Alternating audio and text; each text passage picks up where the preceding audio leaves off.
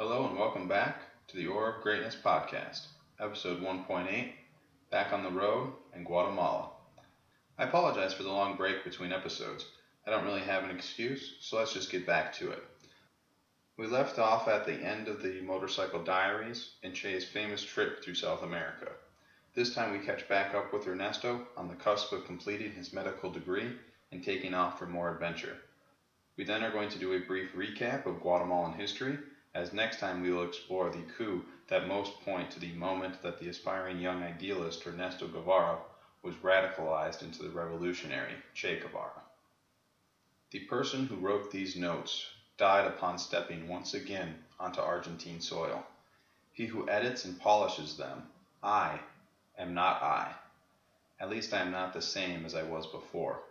That vagabonding through our America has changed me more than I thought. Those words are Che's own.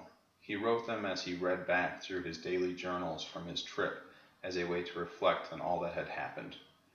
That reflection is what became known as Notas de Viaje, or, as it is known in English, the book, The Motorcycle Diaries. It perfectly encapsulates the thoughts of a young man finally coming to terms with the world around him his parents, on the other hand, were not as excited about the burgeoning vocation of their eldest son. The Guevara family had hoped that the trip would cure Ernesto of his wanderlust and that he would finally buckle down, finish his medical degree, and open up a clinic in Buenos Aires. Ernesto would buckle down. He would finish his medical degree, but he went a slightly different direction with that last piece. When Chafe returned from his trip, he was ready to resume his schoolwork. At the time, a doctor's degree in Argentina was achieved after passing examinations in 30 subjects. Before he left, he had completed 16 of those 30 subjects, and his plan was to complete the final 14 in the upcoming school year. He would also continue working in Dr. Pisani's clinic for the duration of the school year. His first exams of the year occurred in November of 1952. He passed three exams in November and then another 10 exams in December of 1952. That left him with one final exam, which would take place in April of 1953. During the interim period, Che dedicated as much time as possible to Dr. Pisani's clinic. He loved applying himself to real cases and working toward finding antidotes in the laboratory. He also helped Dr. Pisani with writing the research papers that detailed their collective findings. Dr. Pisani saw a bright future in front of the future Dr. Guevara and even included Che's name as a co author on some of his published findings. As an example, Dr. Pisani submitted and had his work published in the research magazine Allergia, which detailed new work being completed on the subject of allergies. The paper was titled Sensibilization of Guinea Pigs to Pollens Through Injections of Orange Extract and listed Che as one of the paper's co authors. I was not able to find any information about how the paper was received, how the findings have held up over time, or even a copy of the paper for that matter but it's still an accomplishment to have a piece of research published in a scientific journal while still in school. It would have made quite the byline on Che's curriculum vitae, but with the way things turned out, I don't think Che ever had use for a CV. On April 11, 1953, Ernesto sat for his final exam. The first thing Che did after completing his exam is found a phone and called home. His father answered, and Che proudly proclaimed, Dr. Ernesto Guevara de la Serna speaking. His father beamed, but the family's happiness was brief. With his last examination completed, Dr. Guevara immediately began planning his next trip. He had no intention of standing still or settling in for the long haul. This time, Che would be taking off with his friend Carlos Calica Ferrer, and they would venture forth to Bolivia, Peru, Ecuador, Panama, Costa Rica, Nicaragua, Honduras, and El Salvador before ending up in Guatemala. Che wanted to visit the Incan ruins of Bolivia, and each wanted to conquer Machu Picchu. Calica states that the ultimate plan was to reach Venezuela, make some money, and then use that money to get to Europe. Che also envisioned bringing his mother with him to Europe so that she could see a specialist in Paris as he feared her cancer may be returning. Bolivia and Machu Picchu would happen, but Venezuela and Europe would have to wait. Che's family tried to convince him to stay, and when he gave his notice to Dr. Pisani, the doctor attempted to persuade him not to leave. He offered Che a paying job, an apartment at the clinic, and a partnership in his continued allergy research. I know I would have been personally ecstatic to receive a job offer in my field right out of university, but Ernesto turned him down. He stated that he did not want to stagnate in Buenos Aires. We will find over Che's final 14 years of life that he was quite the rolling stone and barely stayed anywhere long enough to gather moss. Che waited and planned in the next couple months. In June, he obtained his physical doctor's degree and celebrated his 25th birthday. For his birthday, he asked strictly for money so that he could afford his travels. After asking every last relative for money, Che and Calica were ready to depart.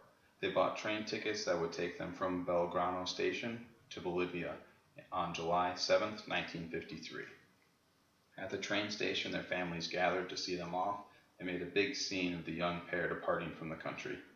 Che's mother is said to have teared up as the boys boarded the train and ran after it, waving her handkerchief at the departing train as they left the station. She feared that she would never see her baby boy ever again. The pair arrived in Bolivia and greatly enjoyed their time in La Paz. In his journal, Che had described La Paz as the Shanghai of the Americas. By that he meant it was a rich gamut of adventurers of all nationalities vegetate and flourish in the polychromatic and mestizo city. The travel journey would not receive the same treatment as his previous travel journey. He would never revisit it in the same way, and so we never received a sequel to Notas de Viaje. Though technically this journal has been published as well. Guevara's widow, Aleida March, found the journal after Che's death. She transcribed it and published it as Otra vez in Cuba and as Back on the Road in the English speaking world. I would not personally recommend reading Otra vez it is very dry reading and does not reveal the same deep thinking and personality changes as the Motorcycle Diaries does. Aleida claims that the published edition is largely unabridged and accurately reflects the actual journey written by Che himself. Though she does freely admit that she edited out any of the sexually suggestive sections of the journal, I personally question if other parts were also edited or changed or made to reflect Che in a more positive light. Also, in comparison, far less happened on this journey before Che got to Guatemala. In fact, we are going to largely fast forward through the trip.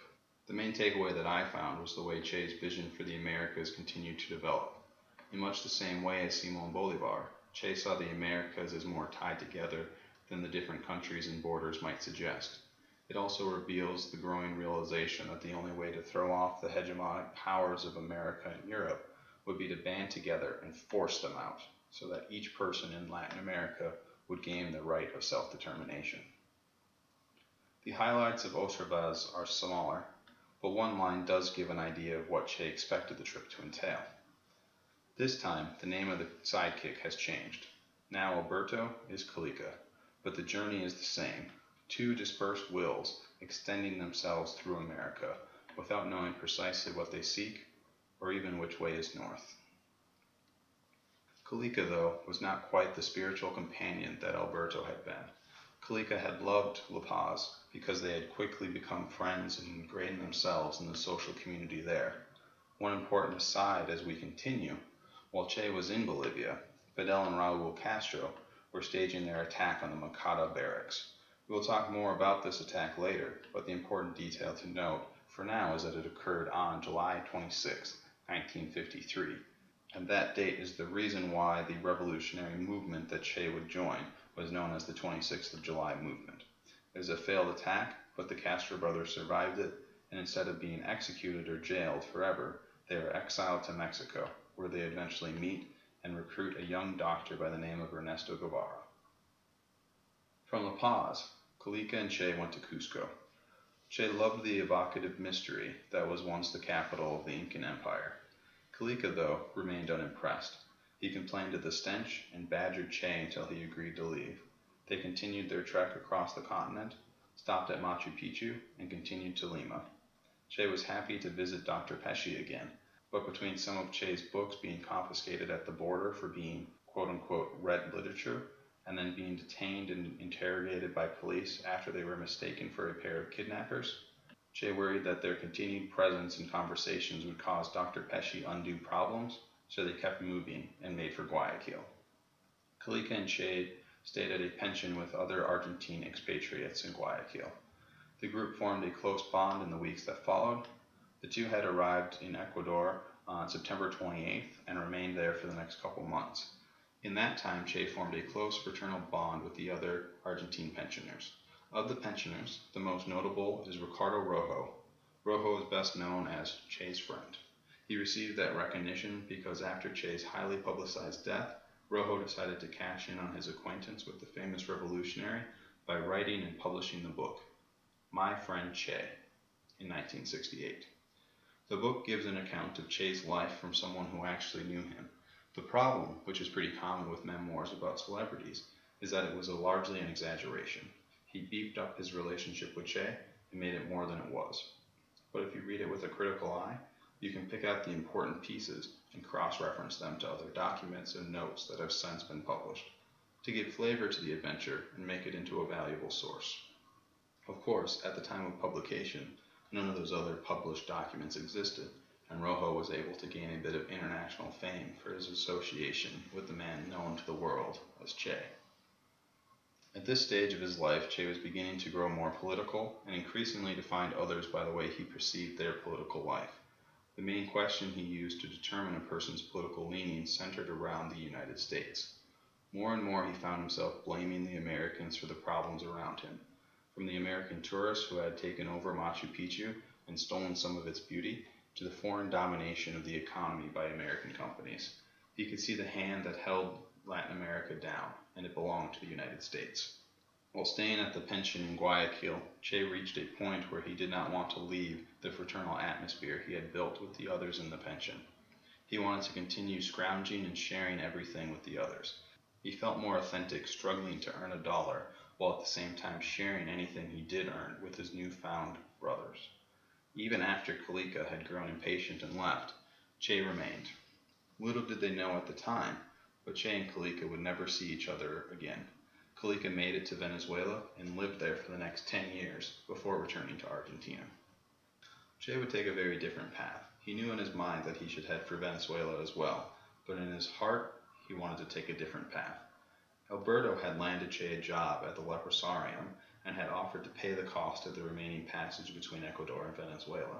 Che seriously considered it, but when Gualo, one of his fellows at the pension, invited him to come with him to Guatemala to see the unfolding leftist revolution in person, Che accepted immediately. That decision would forever alter his life and lead him down the path that would make him a world famous revolutionary. All that was needed to set the plan in motion were the funds to make the trip, and so he started selling everything that could fetch a dollar. In a letter to his mother, he boasted to her that he accepted a position as a 100% adventurer. In the same letter, he tells her that he sold the new suit she had given him as a farewell and graduation gift. Here is how Che describes it The pearl of your dreams died heroically in a pawn shop, and the same fate befell all the unnecessary things in my luggage. His father was none too pleased to hear that his son had sold the suit. Guevara Lynch was determined to have his son, the doctor, dressed respectably. He had another suit and blazer tailored and picked out some ties and socks to go with them before shipping them to his son. The letter of thanks from Che read as follows What little value Argentine clothes have. For the whole lot, I got only $100. If that letter had been shocking to receive, then the one that followed to his Aunt Beatrice would have nailed the coffin shut on the idea that Che might one day return home for a normal life. The letter is dated December 10, 1953, while Che was in Costa Rica approximately two weeks before he arrived in Guatemala City. In it he writes, Along the way, I had the opportunity to pass through the dominions of the United Fruit, convincing me once again of just how terrible these capitalist octopuses are. I have sworn before a picture of the old and worn comrade Stalin that I won't rest until I see these capitalist octopuses annihilated. In Guatemala, I will perfect myself and achieve what I need to be an authentic revolutionary. He will eventually fail to see the capitalist octopuses annihilated, but he certainly would keep the promise not to rest. That letter certainly sets the stage for big things to happen in Guatemala. Before we follow Che to the city of many trees, let's take a brief tour of Guatemalan history. Guatemala was historically the core of the Mayan civilization until the Spanish conquered the area in the 16th century. It then became a piece of New Spain until its independence in 1821 as a part of the Federal Republic of Central America, and until that dissolved in 1841, which made way for the modern Guatemala. Whole podcasts could be made to cover these time periods and the pieces that followed. But while interesting, those pieces don't really provide us with the context we need to tell our story. Instead, we are going to pick up our tale at the onset of the Great Depression in 1929. But first, what do you know of Guatemala as it is today? If you asked a travel agency, then they might describe it as the country of eternal spring. It is known for its amazing weather, exquisite beaches, and the beautiful Lake Atitlan. Many would even say that Tikal, the ancient Maya citadel, which now stands as one of the most impressive ruins in the world, is on par with places like the Valley of the Kings in Egypt or Machu Picchu in Peru. The other thing Guatemala is known for is its high crime rate. Crimes that sometimes include violence towards tourists. According to Business Insider, Guatemala sits at number 25 on the list of the highest murder rate per capita of any city in the world. Latin America actually had 41 of the top 50 cities on that list, which underlines just how dangerous the area can be. This is partially caused by the endemic poverty of Guatemala the country is among the poorest in the Western Hemisphere. Measuring by gross domestic product per capita, Guatemala is the sixth poorest country in Latin America and the Caribbean. And if you only include North American countries, it is the fourth poorest country. However, the crime rate and the economy have both gone considerably better since the Guatemalan Civil War ended on December 29, 1996, after more than 30 years of infighting. The Civil War is generally dated as beginning in November of 1960, but there are certainly arguments that can be made that it dates even further back to the 1954 coup that we will be discussing next time. We will not be exploring the Guatemalan Civil War fully, but it will periodically seep into our larger story, such as with Fidel Castro's communications with the MR 13 and with Guatemala's role in the Bay of Pigs invasion, which occurred in 1961. But those are stories for another time. So without further ado, let us rewind to 1929 and the onset of the Great Depression. The Great Depression usually has an origin date of September 4th, 1929, but the big splashy date for when it became a worldwide phenomenon was Black Tuesday, which occurred on October 29, 1929, and is marked by the massive stock market crash. Between 1929 and 1932, worldwide GDP fell by an estimated 15%. To put that in perspective, the financial crisis of 2008 and 2009 saw worldwide GDP fall by only 1%. You likely know the broad strokes for how the world at large dealt with and lived through the Great Depression, but how did it affect those specifically in Guatemala? The president of Guatemala at the time was a man named Lazaro Chacón. He had become interim president after the death of his predecessor in 1926 but held elections that same year that made him the full fledged president. The country had been facing an economic and freedom of the press crisis under his predecessor, where President Chacón ended martial law and lifted the ban on private presses. He had then, somewhat ironically, set out on a campaign to stabilize the currency of Guatemala, and before the Great Depression hit, had started to see success of that mission. But then the stock market crashed in New York, and the ripple effect traveled throughout the world and the economy tanked once again. By December 1930, the Guatemalan government had returned to being effectively bankrupt. President Chacón suffered a stroke and was forced to resign due to failing health. He would eventually die just a few months later in April of 1931. Chacón's immediate successor resigned without taking the job. The next man out was ousted in a coup. The person who assumed control after the coup was dismissed after the United States made their disapproval known which led to a third man becoming president in the three weeks that immediately followed Chacón's resignation. I won't trouble you with any of their names, as none of them will feature in the story again. The interim president called for immediate elections to determine who the new president would be.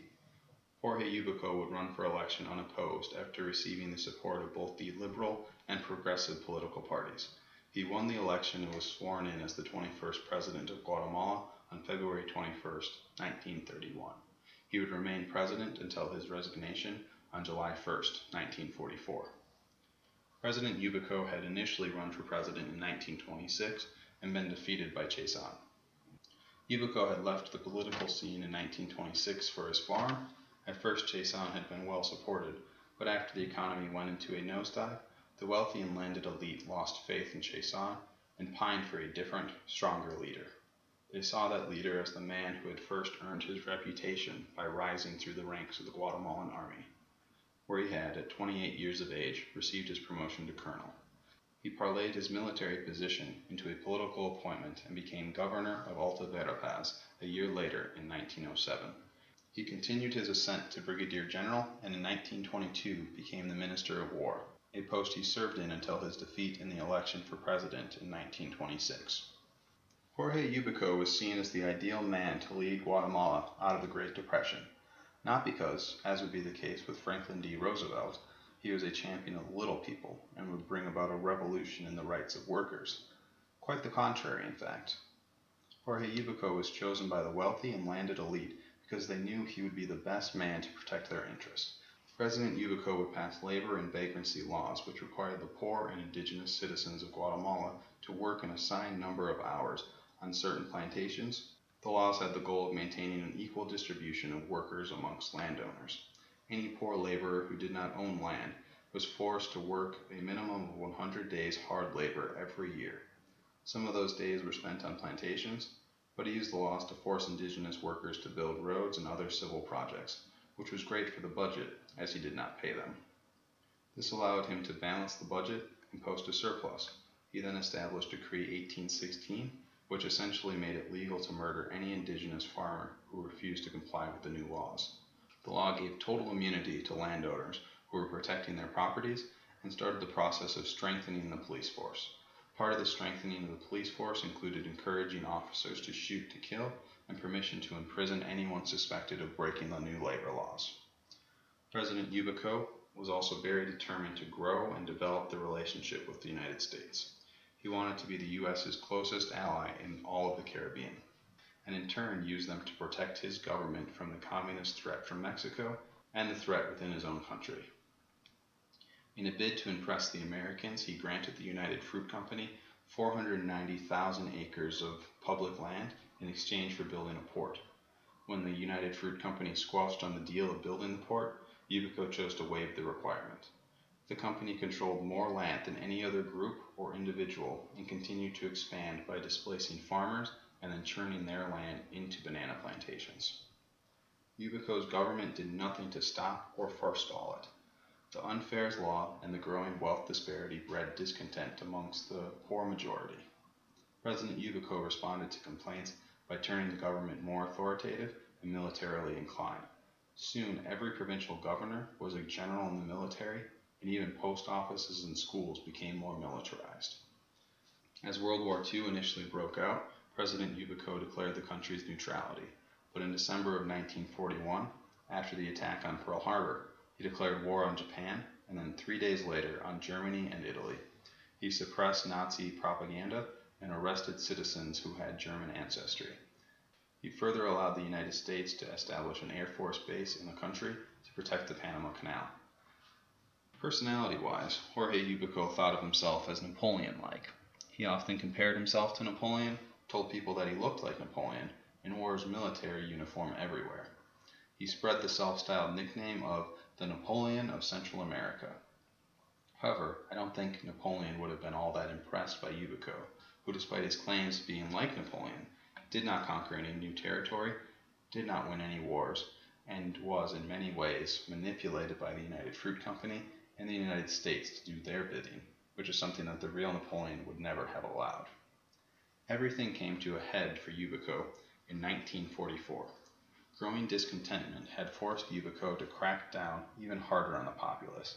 On June 22, 1944, he finally passed a decree which suspended freedom of speech and the press.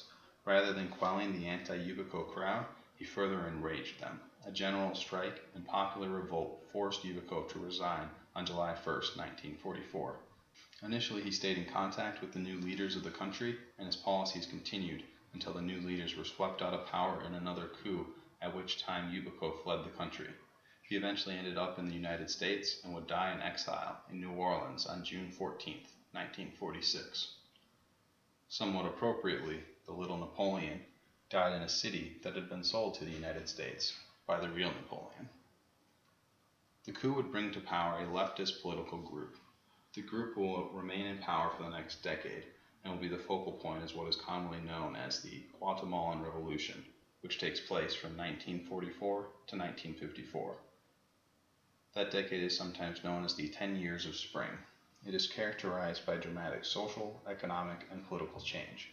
It is this leftist revolution that has our man Che so excited to visit the country of Guatemala in December 1953, little suspecting that he would go, get to witness firsthand the end of that revolution.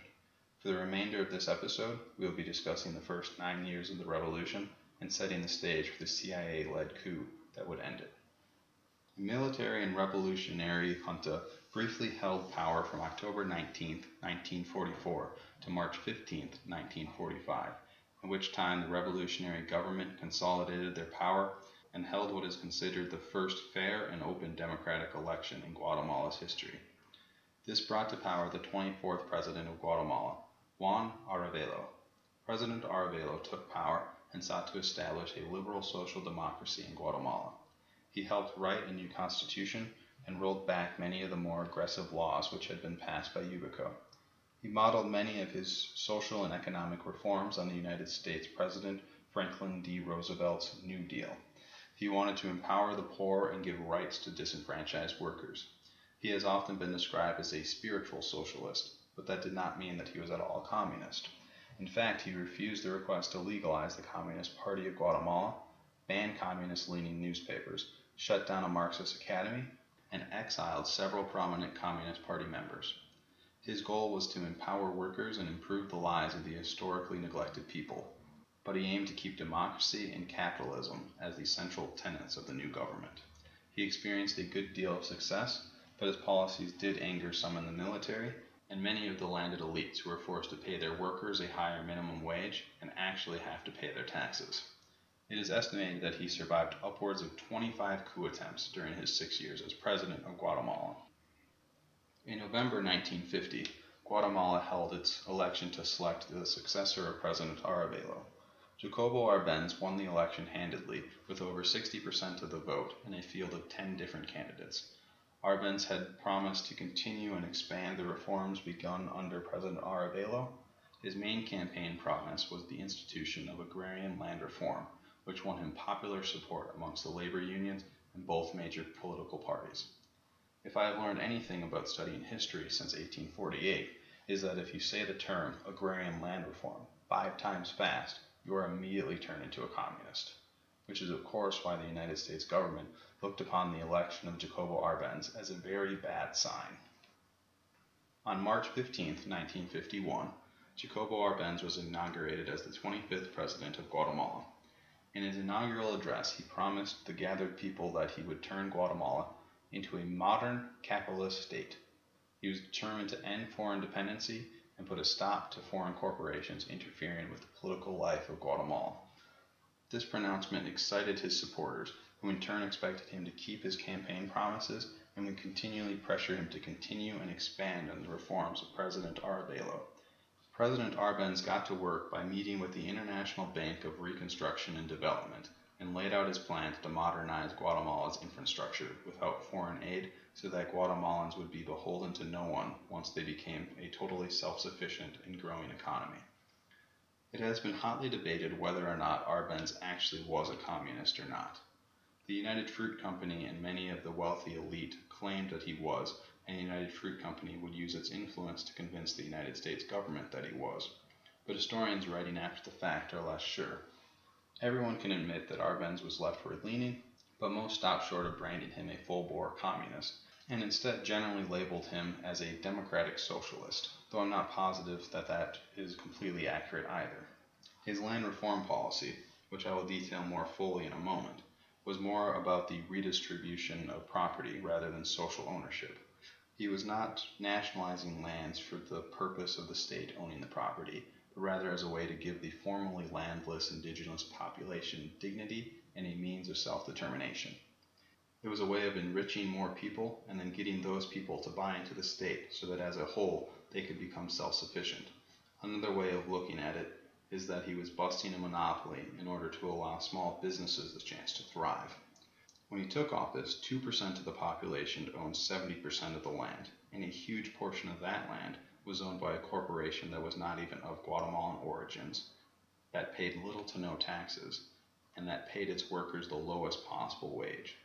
His land reform would distribute land to approximately 500,000 previously landless people, which accounted for approximately one sixth of the population of Guatemala. The land reform bill also did not leave the former landowners high and dry either. It compensated those that lost land to the program, of which Arbenz himself was included. It also only targeted uncultivated land. Jacobo Arbenz, after his exile, would continue to claim that he was not a communist while he was president of Guatemala, and that he was instead just working in the best interests of the people of Guatemala. However, in 1957, he did officially join the Communist Party of Uruguay, where he was living in exile, and after Castro comes to power in Cuba, he will live in Havana for some time. He insists, though, that he had only been leftward leaning prior to his ousting, and that the actions of the CIA further radicalized him and influenced his shift to a party that was anti American. Regardless of whether or not Arbenz was a communist, and whether or not he was advancing a communist agenda, it cannot be argued that the communist movement did see a growth in power during the three years that Arbenz was in power. He had reversed the decision of President Arevalo and decided to make the Guatemalan Party of Labor, which was the name of the Communist Party in Guatemala, a legal political party, and some of its members did gain seats in the legislature. Some were appointed to low level government positions, and while the overall number of communists in Guatemala remained low, the ideology certainly grew to its strongest point in the history of Guatemala. So it is not like the Americans' fear of a North American country falling into the hands of the communists were entirely unfounded or merely simple propaganda. Whether or not you think a country falling to communism is a bad thing is another discussion in and of itself. Decree 900, which was the formal name of the Agrarian Land Reform Bill, was officially passed on June 17, 1952. The law decreed that uncultivated land of estates that were larger than 674 acres, and that land that was less than two thirds cultivated for estates between 224 and 674 acres, would be redistributed to families who currently owned no land. In exchange for any land lost, the government issued government bonds that equaled the amount the land was specified to have been worth on the landowner's 1952 taxes. As such, it targeted only land that was largely unused and gave it only to people who needed and would use it. By 1954, 1.4 million acres had been reappropriated, and the production of corn, coffee, and bananas all increased from 1953 to 1954. Decree 900 also specifically abolished slavery, unpaid labor, work as payment for rent, and the relocation of indigenous workers. The goal of Decree 900, beyond the ones previously stated, was to bring Guatemala's economy from the backward quasi feudalism system that had developed since the Spanish conquest began in 1519 and transform the economy into a strong and modern capitalist economy by distributing capital and creating infrastructure to increase production.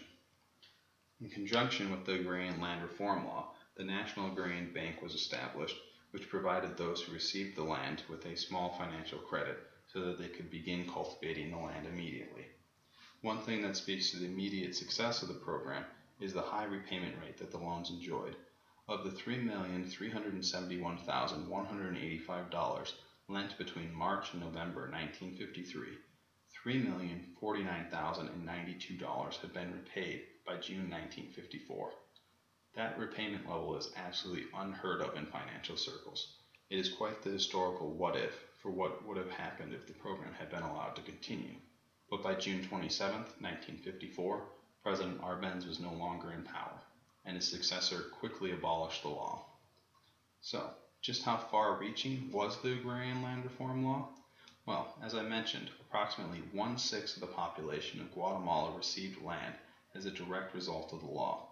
But how many lost land? In June 1952, when Decree 900 was passed, there were nearly 350,000 private land holdings in all of Guatemala. By the time that the program ended, only 1,710 of those holdings were affected by the expropriation. That is less than one half of 1% of all land holdings in the country. And one of those 1,710 holdings belonged to President Arbenz. One belonged to the foreign minister, and one belonged to the Minister of Agriculture. So the government officials who were putting this law into place were not just pointing the finger, but they were also walking the walk and taking the consequences in hand. Now, don't get me wrong, it wasn't a perfect law, and there were some conflicts that occurred because of the law, and some violence did occur as well. Due to the speed at which the law was enacted, there were some arbitrary land seizures that may not have been correct. But these were not the sticking points that set the law up for failure. It was, of course, the showdown against the United Fruit Company. In 1953, President Arbenz announced that the government would be expropriating 234,000 acres of uncultivated land from the United Fruit Company. At the time, the United Fruit Company owned approximately 550,000 acres of land in Guatemala. It should, of course, be remembered that the Guatemalan government had given the United Fruit Company 490,000 acres of land under President Ubico for the promise to build a port, a promise that the United Fruit Company did not keep. At the time, of the 550,000 acres that the company owned, only 15% of the land was being cultivated, which is why such a large percentage was to be redistributed. Even so, it is perfectly reasonable to expect any company that is losing 42% of its arable land to be upset. However, they were compensated $627,572 which was the exact amount that the United Fruit Company had claimed the land was worth on its 1952 taxes. After complaining and lobbying to the United States government, the United States Department of State claimed that the land taken was actually worth $15,854,849. The discrepancy on the tax forms, though, was never explained. The Guatemalan government, however, was resolute in their convictions to continue with the land reform and thus began the United Fruit Company's concerted effort to see the government overthrown. It should be noted that in the year 1950, the United Fruit Company posted an annual profit of 65 million US dollars, which was more than double the annual revenue of the Guatemalan government. So the stakes were very high for the company, who saw its future threatened by the revolutionary government. They hired a public relations expert to trash the reputation of the Guatemalan government to the U.S. Congress and the public at large. They further used their connections to pressure the United States government to act on their behalf. The main tools of the company's tool belt was to paint everything the revolutionary government did and everyone in it as a communist, any threat to the American way of life. This was directly in the middle of the Second Red Scare, which occurred from 1947 to 1957, and the anti Guatemalan propaganda began right in the middle of the Korean War and only heightened after it ended in July 1953. The last thing anyone wanted to see was a communist foothold in the Western Hemisphere. Of course, the principal actors seemed to be more motivated by money than by a nationalist pride or fear of the Red Communists. The United States Secretary of State, John Foster Dulles, had previously been a lawyer for the United Fruit Company, and even though he had entered the public sector, he remained on their payroll. His brother, Allen Dulles, who was the director of the CIA, also sat on the United Fruit Company's board of directors. It was Secretary Dulles who convinced President Eisenhower of the grave threat posed by the Guatemalan revolutionary government, and it was Allen Dulles' CIA who led the coup that would see President Arbenz deposed. Overall, the United Fruit Company would spend over half a million dollars convincing lawmakers and the public at large that President Arbenz not only deserved to be overthrown, but that for the good of the American public needed to be overthrown. And that half million dollars is only the money that we know about. That is where we will leave the narrative this time. The Guatemalan government on the precipice, and an unknowing Ernesto Guevara on his way to witness what comes next firsthand. As the second half of the episode was really just scene setting and we veered away from our main subject, I wanted to end with something a little more personal to Che. As I have mentioned in the past, Che's favorite poet was the Chilean Pablo Neruda. In 1950, Pablo Neruda published his 10th book of poems called Canto General. In it, he has one poem that describes the injustices faced in the so called banana republics of Central and South America. The poem is titled The United Fruit Company, and I will be ending this episode by reading it in full. This will give us a nice primary source that describes the feelings of those who actually lived in the world that we are discussing. Pablo Neruda, La United Fruit Co., from Canto General, 1950. When the trumpet sounded, everything was prepared on earth, and Jehovah gave the world to Coca Cola Inc., Anaconda, Ford Motors, and other corporations. The United Fruit Company reserved for itself the most juicy piece, the central coast of my world, the delicate waist of America. It rebaptized these countries banana republics, and over the sleeping dead, over the unquiet heroes who won greatness, liberty, and banners, it established an opera buffa. It abolished free will, gave out imperial crowns, encouraged envy, attracted the dictatorship of flies, Trujillo flies, Tachos flies, Carías flies, Martinez flies, Carías flies, Martinez flies, Ubico flies flies sticky with submissive blood and marmalade, drunken flies that buzz over the tombs of the people, circus flies, wise flies, expert at tyranny. With the bloodthirsty flies came the fruit company, amassed coffee and fruit in ships which would put to sea like overloaded trays with the treasures from our sunken lands. Meanwhile the Indians fall into the sugared depths of the harbors, and buried in the morning mists, a corpse rolls, a thing without a name, a discarded number, a bunch of rotten fruit thrown on the garbage heap. Thank you for listening to this episode of the Aura of Greatness podcast. I hope that you had enjoyed it, and I hope to continue bringing you new episodes on a more regular basis. You can follow the show on Facebook at facebook.com slash Aura of Greatness podcast, and you can reach me by sending me an email at aura of greatness podcast at gmail.com. Finally, please remember to hit that subscribe link on your favorite podcast app, whether that be Acast, iTunes, Google Play, Stitcher, or what have you, so that you do not miss any future episodes. Once again, thank you for listening to the Aura of Greatness podcast, episode 1.8, Back on the Road in Guatemala.